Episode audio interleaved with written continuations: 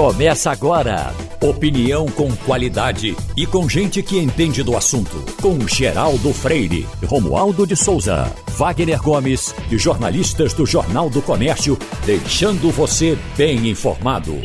Passando a Limpo. Está começando o Passando a Limpo, que tem Ivanildo Sampaio, Maria Luísa Borges e o professor de Economia, Sandro Prado.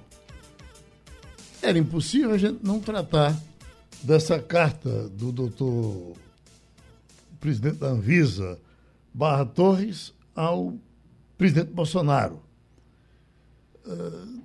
Repercutiu muito no final de semana, foi possivelmente, no meio da política, o assunto mais importante, e esse assunto certamente vai ser tratado, porque até agora não houve ainda a reação do presidente Bolsonaro.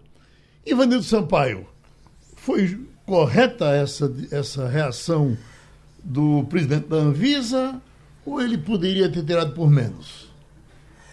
Bom dia, Geraldo. Bom dia, ouvinte. Geraldo, foi extremamente correta. Ele é um almirante, ele não é qualquer um.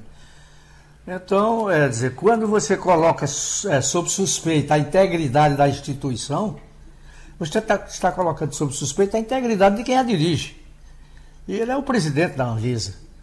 Acho que demorou um pouco para ele reagir, ele deveria ter feito isso um pouco antes, mas talvez ele ponderou e disse, olha, para evitar o calor da emoção, mas foi muito bem colocada a posição dele, e compete ao presidente agora responder, porque não tem resposta. Mas, de qualquer maneira, se espera que ele diga alguma coisa. O professor Sandro Prado esperava essa reação do presidente da Anvisa e esperava também esse silêncio até agora do presidente Bolsonaro, eu tenho certeza de que ele não vai ficar calado. Essa reação contundente, além de a gente esperar de um representante de uma instituição tão séria quanto a Anvisa, ela foi bastante importante, porque a gente sabe da importância da vacinação. Nós já vacinamos milhões de crianças no Brasil, isso é muito comum, erradicamos doenças como o caso da poliomielite. E toda essa confusão midiática que o presidente Bolsonaro gosta de produzir diariamente, algumas pessoas têm que, obviamente, revidar. E eu acho que isso é bastante importante, porque não é assim você ficar falando ao léu, acusando as pessoas, acusando instituições e ficar por isso mesmo. Então, além de bastante importante, eu acredito que Bolsonaro, como é muita produção de conteúdo que ele faz diariamente, né, em torno do seu nome, pode ser até que ele tenha uma resposta um pouco mais light só para a base dele e continue a produzir novas coisas.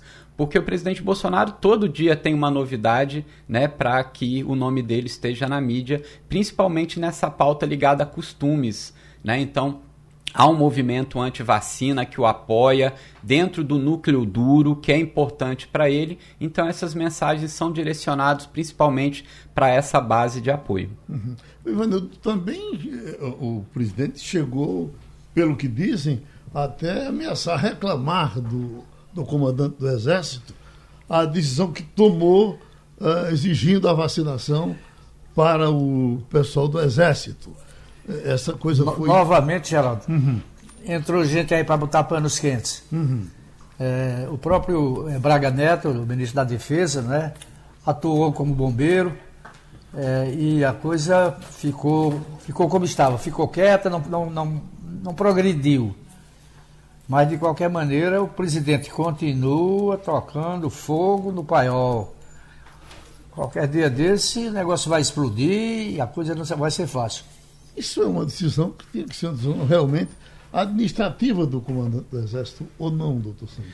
Sem dúvida alguma. O presidente Jair Bolsonaro, ele não tem nenhuma ligação em termos de poder com as Forças Armadas a ponto de administrativamente intervir se será solicitado ou não a vacinação de todos os subordinados ao general, se vai precisar de que as pessoas estejam totalmente vacinadas ou com passaporte, isso cada órgão, cada instituição, ela tem a sua autonomia. E o Exército, melhor do que ninguém, para dar aí, como sempre, né, ele tem que dar o exemplo. Então, eu acredito que isso foi uma posição muito bem colocada pelo general e que Bolsonaro não tem que intervir nessas decisões, porque não é, em momento nenhum, da sua competência enquanto presidente está intervindo nas Forças Armadas numa decisão administrativa como essa. Interessante, Maria Luísa, que nós temos, eu estava vendo aqui, uma relação de 19 vacinas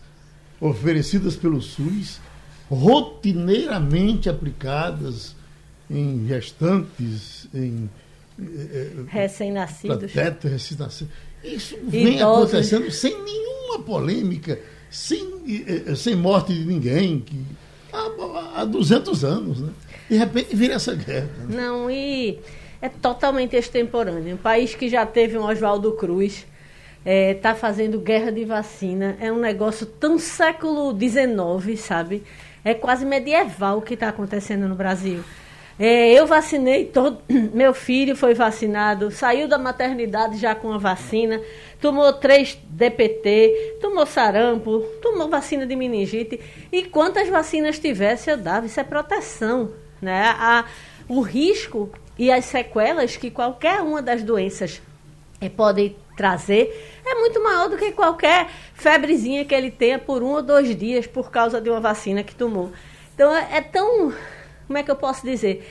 É tão medieval o que está acontecendo no Brasil, é tão obscurantista, sabe? Daqui a pouco a gente vai começar a queimar gente em praça pública, porque é muito, muito fora de propósito. E lembrando, o país que já erradicou a polio, né? A minha geração, eu acho que foi a última geração a ter pessoas sequeladas por essa maldita dessa doença.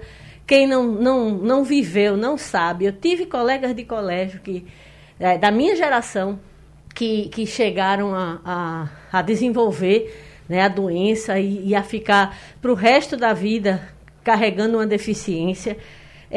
O Brasil erradicou o sarampo, depois teve um surto aí por conta da entrada de venezuelanos, mas o fato é que erradicamos também. Então, tantas vitórias, sabe, para a gente jogar na lata do lixo, para a gente ficar desdenhando de quem é pago para estudar, analisar e dizer se uma vacina é segura ou não.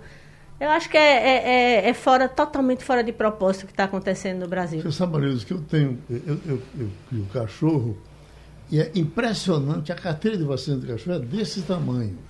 E como a gente vem acompanhando o cachorro com o cuidado que a gente tem, com tudo que a gente gosta, eu desconheço qualquer problema que o cachorro tenha tido por conta da vacina. Quer dizer, o animal, você imagina com relação às pessoas, o cuidado que essas empresas têm que ter. E essa loucura, não pode exigir passaporte de vacinação. Meu filho só se matriculava em colégio se tivesse a carteirinha de vacinação toda preenchida. Qual é a novidade de se exigir que uma pessoa esteja imunizada? Eu não consigo entender o que é que aconteceu com uma parcela, graças a Deus, uma parcela pequena, porque a esmagadora maioria dos brasileiros quer e está atrás de vacina, tá aí, quase 80% já tomaram a primeira dose, então isso significa que as pessoas querem se vacinar. Mas o que me deixa consternada é essa minoria que, como diria naquele filme lá de Chico Xavier, uma minoria ruidosa, que fica fazendo uma campanha, fica levantando. E, infelizmente, o presidente se torna um dos principais baluartes, né, dessa campanha. Uhum. Ele, Djokovic e mais alguns, né? Alguma informação nova da Omicron? Eu tive uma notícia no final de semana, bem destacada, de que você estava tendo uma contaminação realmente massiva e assustadora, mas... e o número de mortos caindo já há algum tempo. Essa informação é muito positiva. É, né? Muito. Inclusive, eu não sei se você lembra, teve uma autoridade que disse que isso era um verdadeiro presente de Natal, na virada do ano. Uhum. Que, aparentemente, o vírus estava aprendendo a conviver com a espécie humana. Ele não matava mais. E isso é obra total, para mim.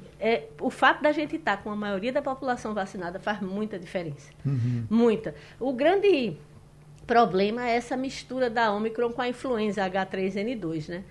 Eu tenho notícia de vários casos em que a pessoa está contraindo os dois vírus.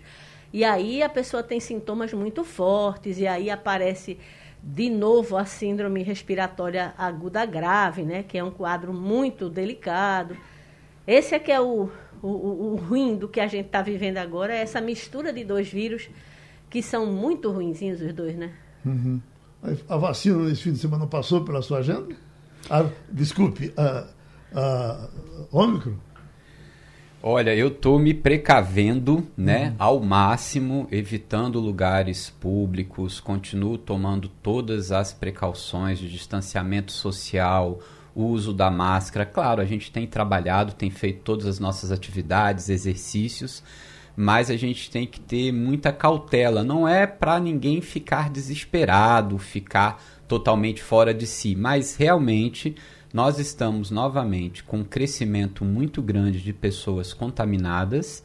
A gente precisa continuar tomando cuidado porque a gente não sabe como que vai ser a reação no nosso organismo, né? Ela pode ser muito fraca, mas pode ser uma coisa bastante intensa e principalmente para aquelas pessoas que a gente convive, que a gente pode levar a doença, principalmente para os nossos pais, para os nossos avós. Então, todo o cuidado é pouco, toda a precaução é pouca, ou seja, é um momento novamente da gente restringir um pouco, né, as nossas saídas, as nossas exposições desnecessárias, continuar se cuidando, continuar sendo favorável à vacinação, continuar divulgando, continuar mostrando para todo mundo a importância da vacina e das precauções para que a gente possa aí eliminar o mais rápido possível a epidemia, né? Ou seja, dentro do Brasil, embora seja uma pandemia mundial, mas que a gente possa ter aí números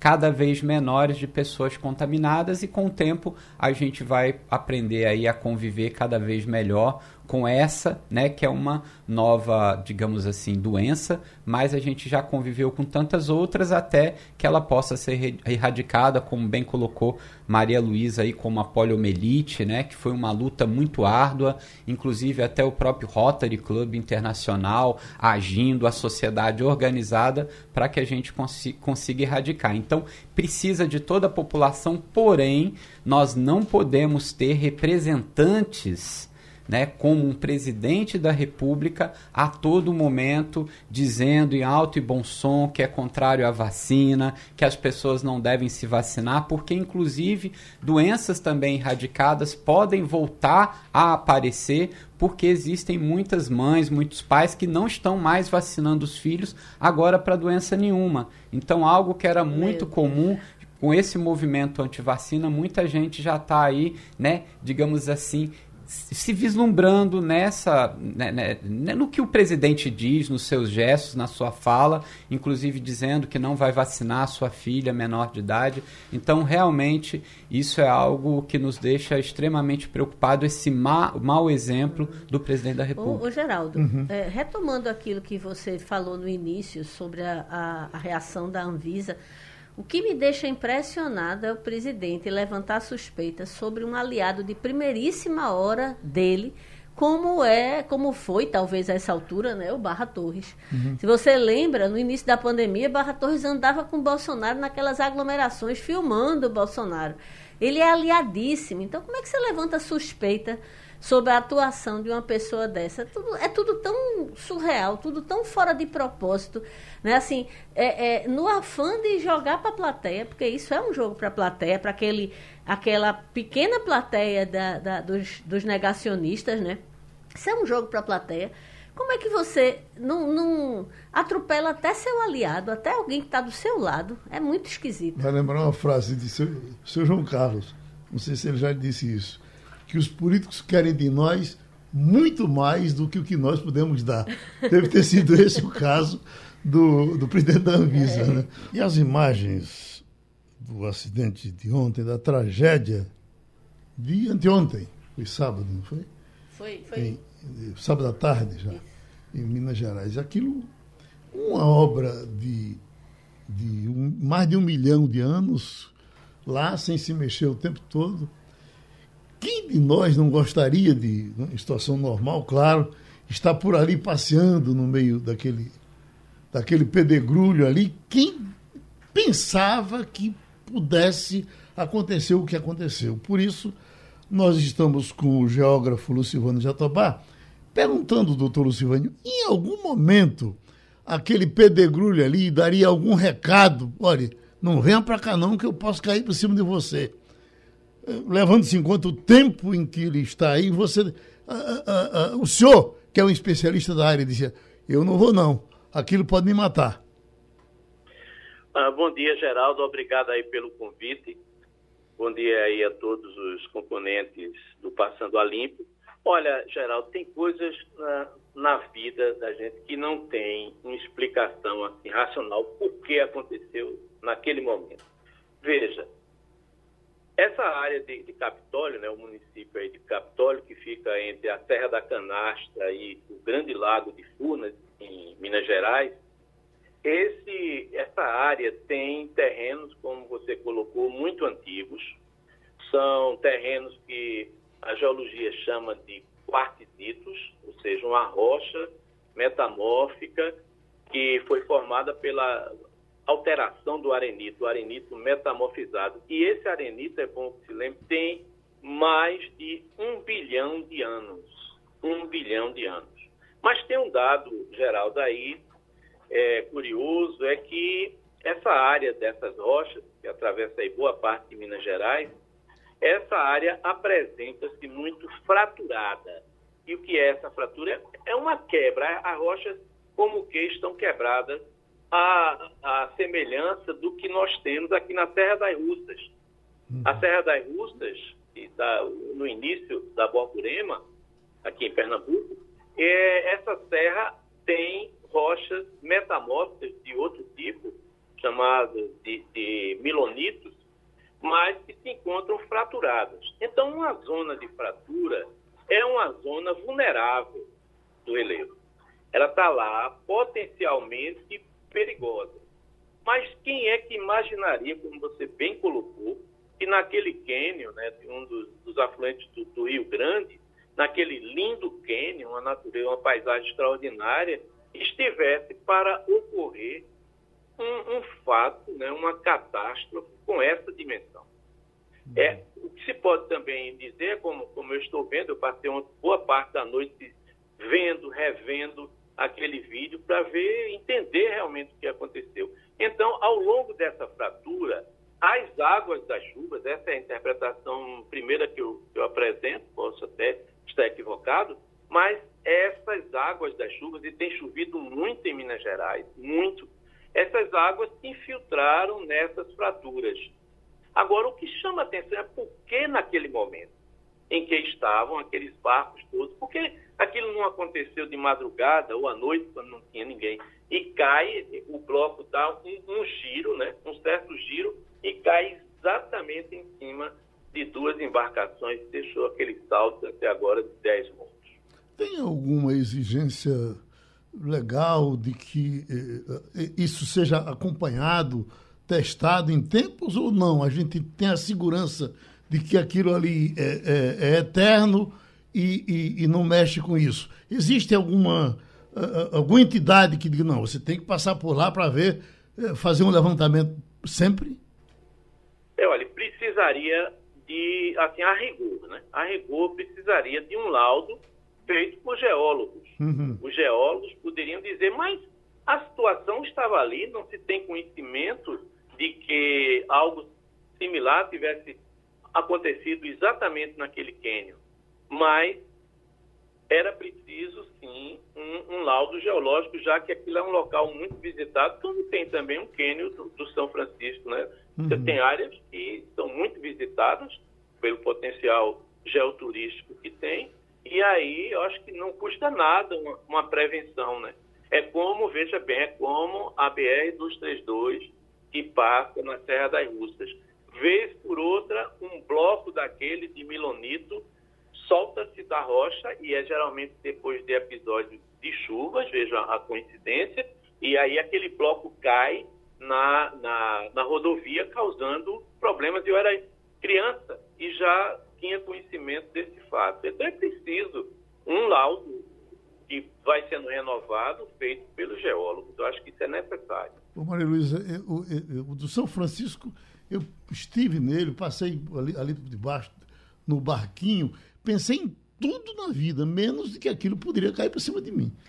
Verdade. É, inclusive, vários colegas que também fizeram esse passeio postaram imagens dizendo, né, que podiam ter passado por aquilo na hora que estavam fazendo aquele passeio, chega que jamais imaginaram. Né? Pois é.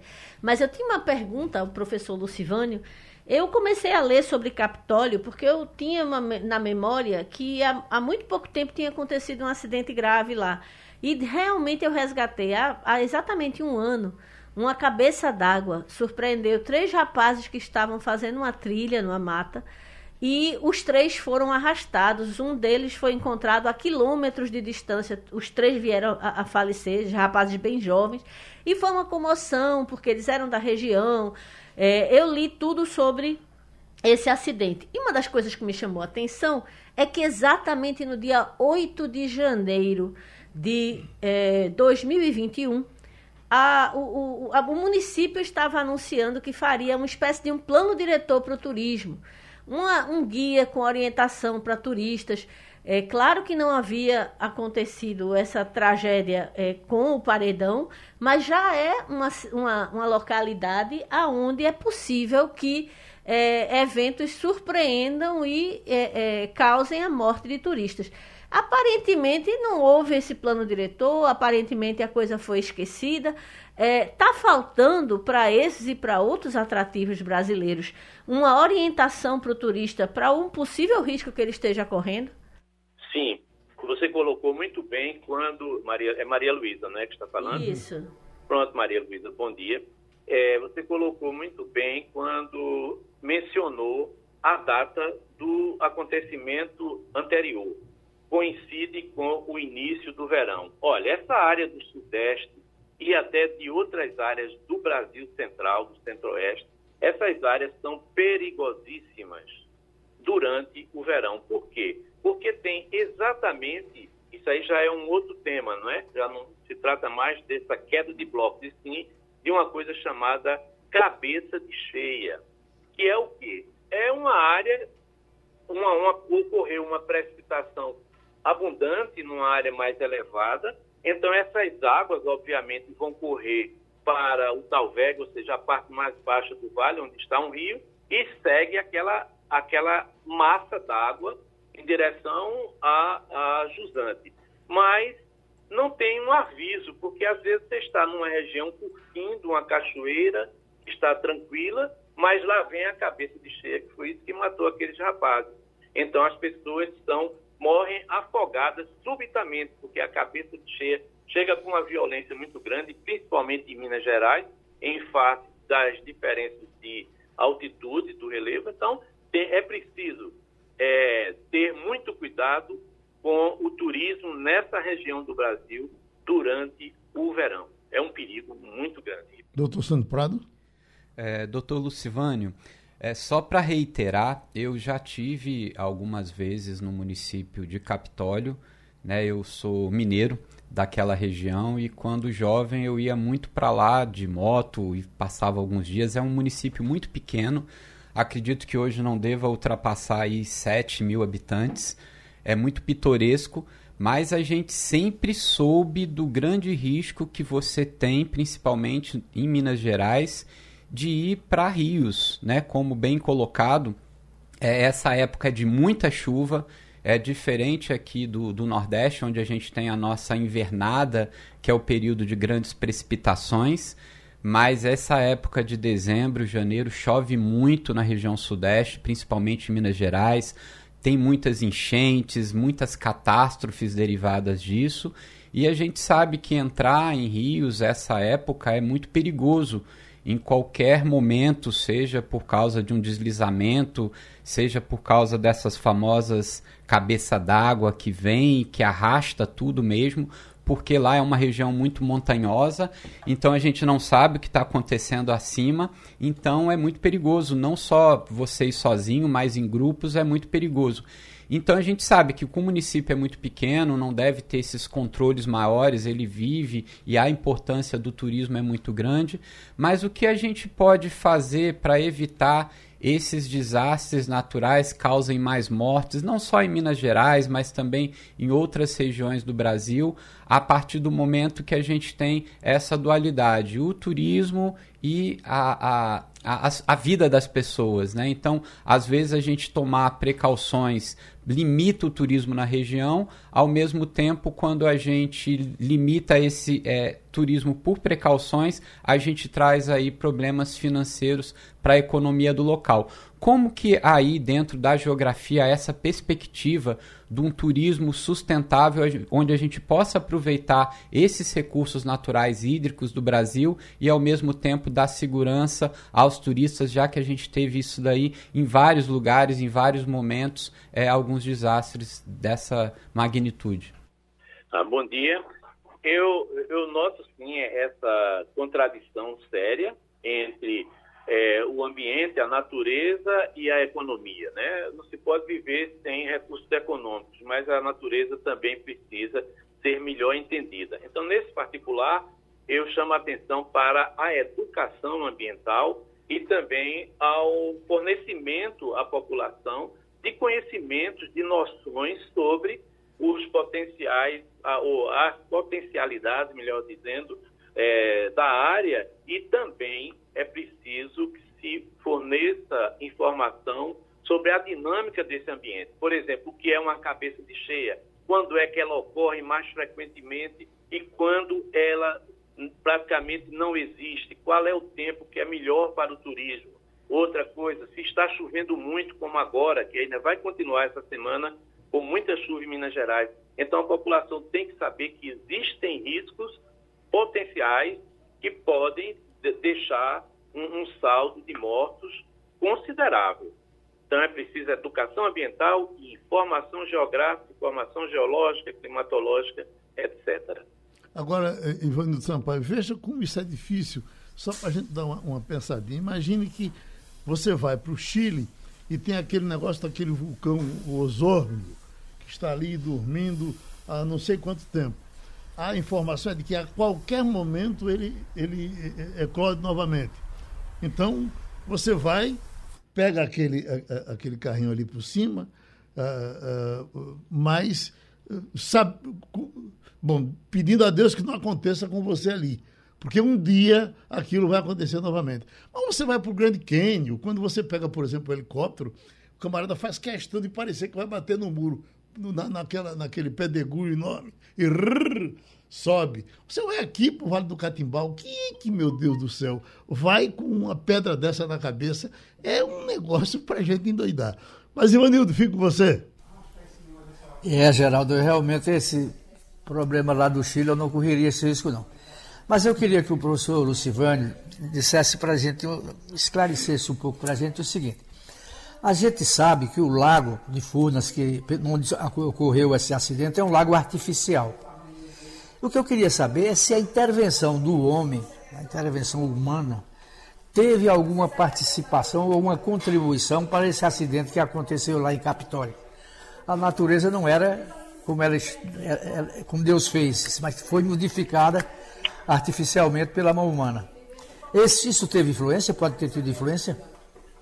Olha, primeiro, o Lago de Furnas representa um peso excessivo, extra, sobre essas formações rochosas. Mas o Lago de Furnas está embaixo, né? Está naquela região mais baixa, que é o Talveg do Rio Grande.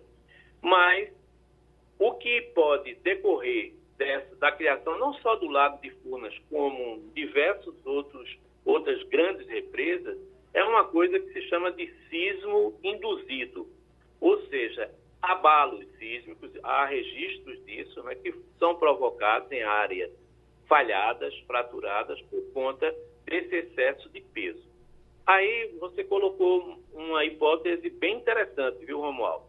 Terá sido um pequeno sismo que aconteceu nessa área, e se acontecer esse sismo, poderia ser uma decorrência desse aumento de peso? Bom, isso aí tem que ser ainda esclarecido, tem que ser estudado, mas que existem abalos artificiais, né? Quer dizer, induzidos pela ação humana, isso a literatura geomorfológica e geológica já confirma. Agora, para a gente fechar, professor Lucivânio, e essa chuva doida que está agora em Minas Gerais, pegando 138 municípios, depois de tudo que aconteceu na Bahia, com esse calor que está fazendo aqui no dia a dia, será que ela não vem para cá? Bom, os dois, você lembra, né, Geraldo, que nós falamos aqui, eu disse, olha, vai continuar chovendo, até o Romualdo, no momento, me indagou sobre isso, né? E então, nós estamos vendo as chuvas continuando. Bom, dois mecanismos diferentes, mas com uma certa relação climatológica. Primeiro, o da Bahia é um mecanismo que está associado a um sistema atmosférico que esse ano está agindo com muita energia, que é a zona de convergência do Atlântico Sul. Ela vem desde a Amazônia e vai até o Oceano Atlântico Sul. Essa é a causa principal desses aguaceiros fortes, né? Só na Bahia, a chuva teve 445 milímetros além da média de dezembro, na Bahia, para se ter uma ideia. Mas esse fato está lá no sudeste e parte do sul da Bahia.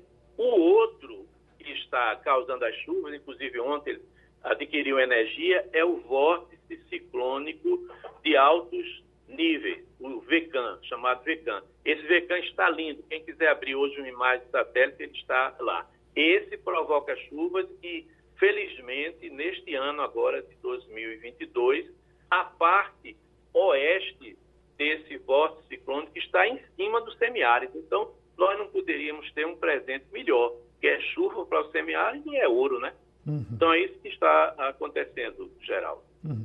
Agora, professor Sandro Prado, o senhor que é da região está aqui, ó. Risco de rompimento de barragem leva alerta máximo à cidade de Minas Gerais. Saiam imediatamente de suas casas, diz o prefeito de Pará de Minas. Então, você me imagine como a tortura que os mineiros estão sofrendo, né? É, sem dúvida alguma. Você fica muito aflito, porque as forças das águas, elas são, assim, impressionantes, né? Então, quando vem aquela água e o rio aumentando e de volume, e existem muitas populações ribeirinhas, né? Muitas cidades que foram construídas nos leitos, nas margens dos rios em Minas Gerais, porque a água é riqueza, né? A água, ela é importante para a agricultura, é importante para o ser humano desde os primórdios. Então, justamente por essas cidades terem esses rios que passam, e são muitas, são inúmeras cidades mineiras que são cortadas por rios que a qualquer momento eles podem subir e, dependendo da força que essas águas vêm, elas podem arrastar casas, pessoas, carros e, infelizmente, podem causar acidentes mortais, né? Porque não é aquela coisa que vai subindo devagarinho, é de uma vez que vem, a água sobe, a cidade toda fica cheia d'água. Então, é importante esses alertas, é importante que a população fique realmente precavida, e esses municípios que correm o risco de uma enchente, né, de uma inundação de água como essa, realmente a prefeitura tem que tomar uma posição mais enérgica, principalmente de elucidar a população sobre os riscos, e é como o caso de Capitólio. Eu acho que todas as pessoas, quando entram numa área como essa, elas devem ser alertadas, devem assinar um termo de compromisso, sabendo que pode acontecer alguma coisa, porque realmente a natureza, ela é muito forte, né? Qualquer coisa que aconteça. E com tudo isso que tem acontecido aí no mundo, né? Principalmente a gente não está cuidando devidamente do nosso planeta e as temperaturas estarem aumentando no mundo todo. Então, esses desastres naturais, que no Brasil nós não tínhamos, às vezes, com tanta intensidade, e as população morando aí agora em áreas de risco, vão acontecer, infelizmente, calamidades durante aí muitos anos, se a gente não tomar algumas providências sérias, medidas muito sérias de planejamento urbano, que infelizmente a gente tem muito deficitário aqui no Brasil, e obviamente em Minas Gerais isso não é diferente. Professor Lucivânio, nesse caso é mais previsível. Tem controle para isso? Olha, o controle, primeiro, é a coisa é emergencial. Isso que o prefeito de Pará de Minas fez foi corretíssimo. Pode até essa barragem não se romper.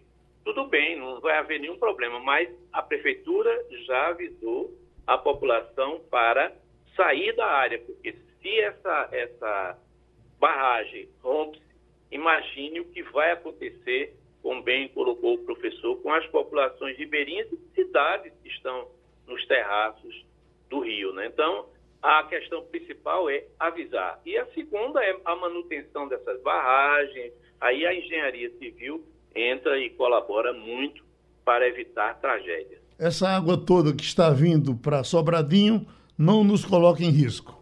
Em Sobradinho, não. Sobradinho é uma obra extraordinária, né, que suporta bem, ela foi elaborada se tendo uma ideia da possibilidade desses fatos catastróficos. Não, Sobradinho é uma represa muito boa, está aí já há anos segurando momentos de grandes eventos de pluviosidade. A gente ouviu o cientista Lucivânio Jatobá, geógrafo. Eliane, o Estadão trouxe ontem uma matéria interessante, entre outras, essa aqui do jogador Léo Moura, do Flamengo, jogador muito conhecido, ex-jogador que tem um instituto, e esse instituto tem uma ONG, e essa ONG conseguiu arrastar do governo 41.600.000. Está fácil assim tirar dinheiro do governo? Oi, Geraldo, bom dia, colegas, ouvintes. Olha, tá fácil sim, né? Porque esse tal de orçamento secreto significa o seguinte: as emendas do relator. O relator tem mais poder do que o presidente da República. O relator vai lá, distribui para a base do presidente, para a base do governo, e são milhões e milhões. Você viu, Geraldo, que nas últimas 2 semanas do ano, eles liberaram mais, do ano de 2021, eles liberaram mais dinheiro para os parlamentares do que nos anos anteriores. Foi assim, 5 bilhões de reais correndo a toque de caixa para a base aliada do presidente da República. E em ano eleitoral isso se torna ainda mais catastrófico, porque os parlamentares ficam mais ansiosos pelas verbas, né? E aí solta o dinheiro. E isso está dando, inclusive, um atrito dentro do Palácio do Planalto, porque há uma pressão ali, tem gente insatisfeita com a Flávia Arruda, que é quem é, a gente chama de secretária de luxo, né? A deputada que toma nota dos pedidos, né? Toma nota dos pedidos e aí o Palácio libera. E aí tá todo mundo reclamando que ela tá muito devagar, que não tá... Enfim, o fato é o seguinte: todos os pedidos aliados ao presidente da Câmara, que é o Arthur Lira, saem assim, da prefeitura que o amigo dele é o prefeito, do irmão dele, quando o irmão dele é prefeito, que o pai dele é não sei o quê, todo mundo libera. Se você somar tudo que o Arthur Lira já levou, é uma grana pretíssima. Agora, o Palácio do Planalto também não está ficando atrás, não, fora das emendas, porque o irmão do presidente Jair Bolsonaro é assessor, é braço direito de uma prefeitura, e essa prefeiturinha que tem pouquinha gente também está ganhando uma dinheirama danada do governo federal. Ou seja, dinheiro tem, né? Só não tem dinheiro para, por exemplo, absorvente de mulheres em situação de rua, meninas pobres que não podem ir à escola porque quando estão menstruadas. Para isso não tem dinheiro. Para fazer o censo também não tem dinheiro, né? Para cuidar, daí fazer, renegociar as dívidas de micro e pequenas empresas também não tem. Mas, olha, dinheiro político tem de sobra, Geraldo. Ivanildo Sampaio. Bom dia, Eliane. Rosso Contes fez ontem um artigo do Estado de São Paulo, onde ele considera que Marcelo Queiroga é muito pior ministro do que foi Pazuello. Eu pergunto a você, você concorda com isso? Era possível ser pior do que Pazuello? Bom dia, bom dia. Sinceramente, eu acho que é uma disputa inglória, né? Eu acho que pior do que o general da ativa Eduardo Pazuello é impossível. Né? É impossível fazer aquela onda de horrores e de vexames do Eduardo Pazuello, aquele que disse, um manda, que é o Bolsonaro, e o outro obedece, que sou eu, general da ativa, né? Mas o Marcelo Queiroga, ele tem um acréscimo aí, né? Um complicador. É que ele é médico, ele foi presidente da Sociedade Brasileira de Cardiologia, então torna as coisas ainda mais tristes. Um médico que se deixa abduzir pelo bolsonarismo, pela ignorância do presidente Bolsonaro em relação à medicina, à vacina, a isolamento, a máscara, tudo isso, e vai fazendo o jogo do presidente. Eu acho que o Marcelo Queiroga está sofrendo um cerco dos próprios colegas, porque teve um grupo de médicos que entrou contra ele no Conselho Federal de Medicina, pedindo para ele ser investigado por questões ético-profissionais. A Sociedade Brasileira de Pediatria disse que atrasar as vacinas, negar as vacinas para as crianças e desestimular os pais e os responsáveis de vacinar as crianças é um ato lamentável e criminoso. E a Sociedade Brasileira de Imunologia, de imunização, aliás, também fez um manifesto contra a gestão do Queiroga na saúde. Ele que demorou 3 semanas, 3 semanas depois da autorização da Anvisa para anunciar vacinas para as crianças. E o que ele anunciou? Menos de 4 milhões de doses em janeiro, sendo que são 20 milhões de crianças de 5 a 11 anos no país e que as aulas voltam em fevereiro. Ou seja, as nossas crianças vão voltar para a escola sem vacina. Professor da Economia, Sandro Prado. Bom dia, Eliane. Tem um assunto que tem chamado bastante atenção agora na pauta política, que é a escolha dos candidatos a vice-presidente, tanto de Lula, como de Moro, como Ciro, Dória e até o próprio Bolsonaro. E essa definição tem algumas variáveis que são levadas em questão, como o caso de ser mulher, talvez evangélica, do Centrão, de residir e ter influência política numa região diferente do candidato a presidente. Como que essas variáveis estão sendo vistas e observadas e a sua importância na escolha do vice-presidente, na sua visão? Bom dia, professor. Obrigada pela pergunta. Olha, tradicionalmente, né, você procura um vice que te acrescenta, né, que se você é um homem jovem, você procura uma mulher. Se você é da região sul, você procura alguém do Nordeste. Se você tem um eleitorado forte católico, você procura um vice evangélico e vai por aí afora. Você procura o seu contrário. Eu acho que o melhor exemplo disso é do José Alencar. Eu falo isso até porque eu tenho um livro sobre José Alencar, né? José Alencar, Amor à Vida, que foi o vice do Lula.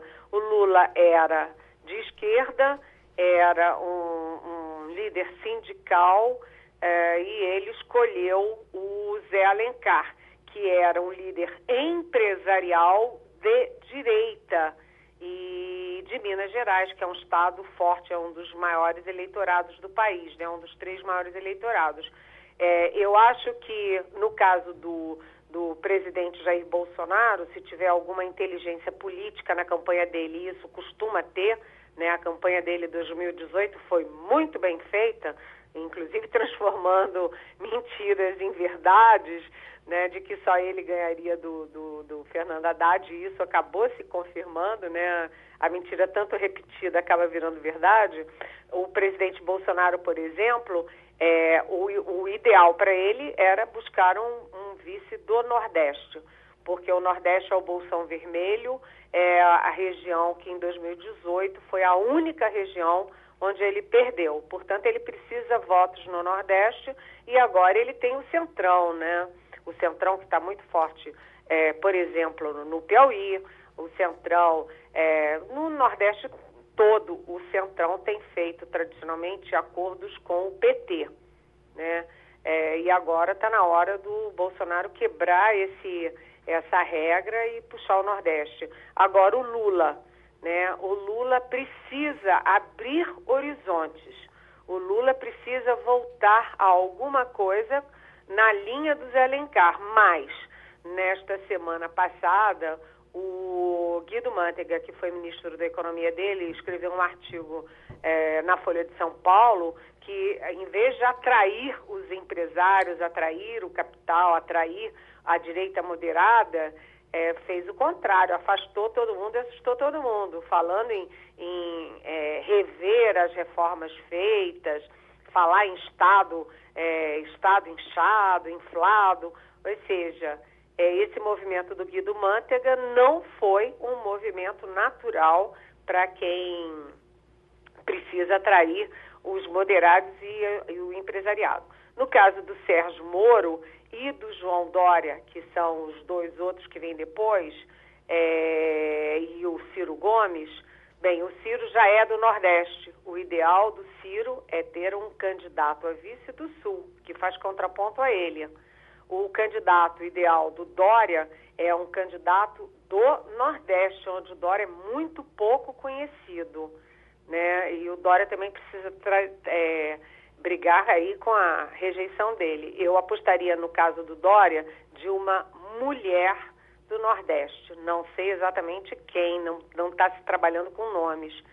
E no caso do Moro, ele precisa de uma mulher que seja muito forte na política, porque o lado fraco do Moro é que ele tem todo aí o trunfo da Lava Jato, mas ele não tem estofo, tradição, história na política. Portanto, ele precisa um vice que seja muito forte na política.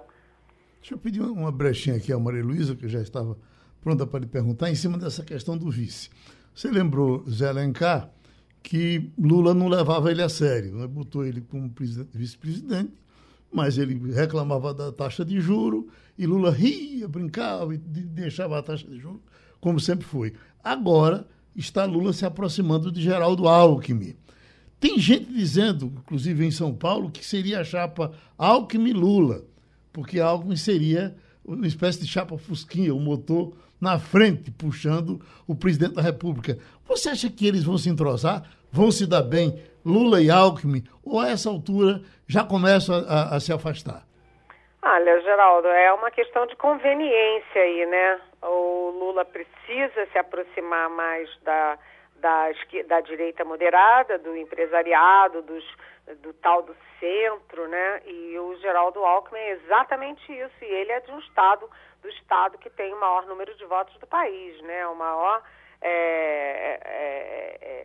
eleitorado do país. Então, o Geraldo Alckmin é muito conveniente para a chapa do Lula. E para o Geraldo Alckmin também, porque o Alckmin, ele saiu do PSDB, ele está meio no limbo, jogado no ar. O que é o problema aí? O problema não é do eleitorado, o problema é das articulações políticas, porque o Alckmin precisa de um partido para ser vice do Lula. Ou o PSD, ou o PSB, agora já está entrando até o Partido Verde, mas o fato é o seguinte, eu acho que a coisa está caminhando. Tem emperra daqui, emperra dali, por causa da questão da eleição em São Paulo, das eleições estaduais, mas eu acho muito conveniente para os dois. É uma chapa e tanto, né? O Alckmin dá uma certa segurança de que o Lula não vai fazer estrepolias. Uhum. Maria Luísa? Eliane, muito bom dia. A gente começou o programa hoje falando do entrevero da Anvisa com o presidente Jair Bolsonaro, né? Um aliado de primeira hora de Bolsonaro, como Barra Torres, aliado não, eu diria que ele era tiete de Bolsonaro, faz uma carta em que exige retratação, não teve resposta até agora. Outro episódio que a gente pode meio que juntar na mesma pergunta é a questão do Exército, que num comunicado interno passou a exigir vacina e o presidente desdisse e ainda não se sabe, afinal de contas, se o Exército vai seguir a seu comunicado interno ou o que diz o presidente da República. A minha pergunta é, não é muito estranho você estar abrindo flancos no meio de instituições que são coordenadas por pessoas que estão tão próximas e que são suas aliadas ou que foram suas aliadas, como o presidente Jair Bolsonaro está fazendo? Maria Luísa, o presidente Bolsonaro, ele é muito difícil de ser analisado porque as ações dele não têm racionalidade, não tem lógica, né? Você vê, ele fazia essa campanha contra as vacinas. Agora, essa campanha feroz contra a vacinação de crianças, portanto, ele não é um ser racional, né? Ele tem um dado de irracionalidade que é difícil para nós entender. E ele, quando ele bate de frente com o Exército, bate de frente com a Anvisa, bate de frente com um amigo dele, porque o contra-almirante Antônio Barra Torres, ele era amigo do Bolsonaro, de frequentar o Palácio, né?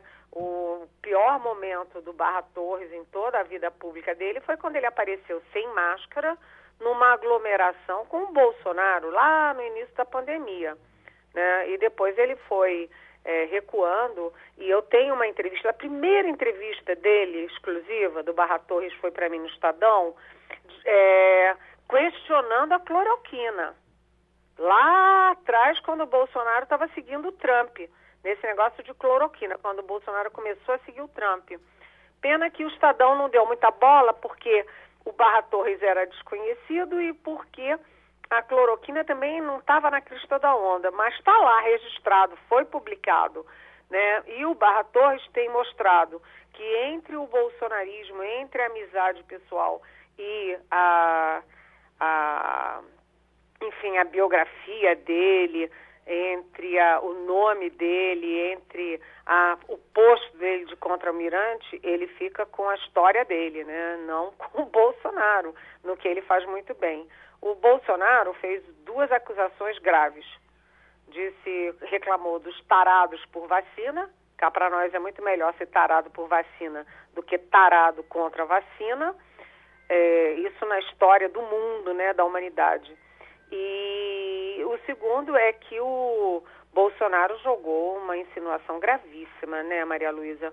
Porque disse que havia interesse por trás da decisão da Anvisa de vacinar as crianças. O que ele quis dizer com isso? Que alguém está ganhando dinheiro, que alguém está sendo comprado e corrupto, sabe? Então, o Barra Torres respondeu muito duramente, dizendo o seguinte, olha, ou o senhor comprova o que disse, porque se não comprovar está prevaricando, ou o senhor tem que se retratar publicamente.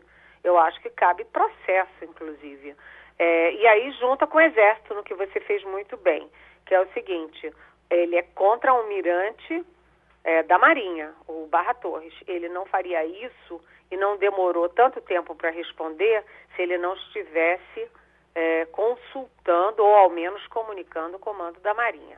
Eles são muito disciplinados, ordem e disciplina, ele não faria isso da cabeça dele.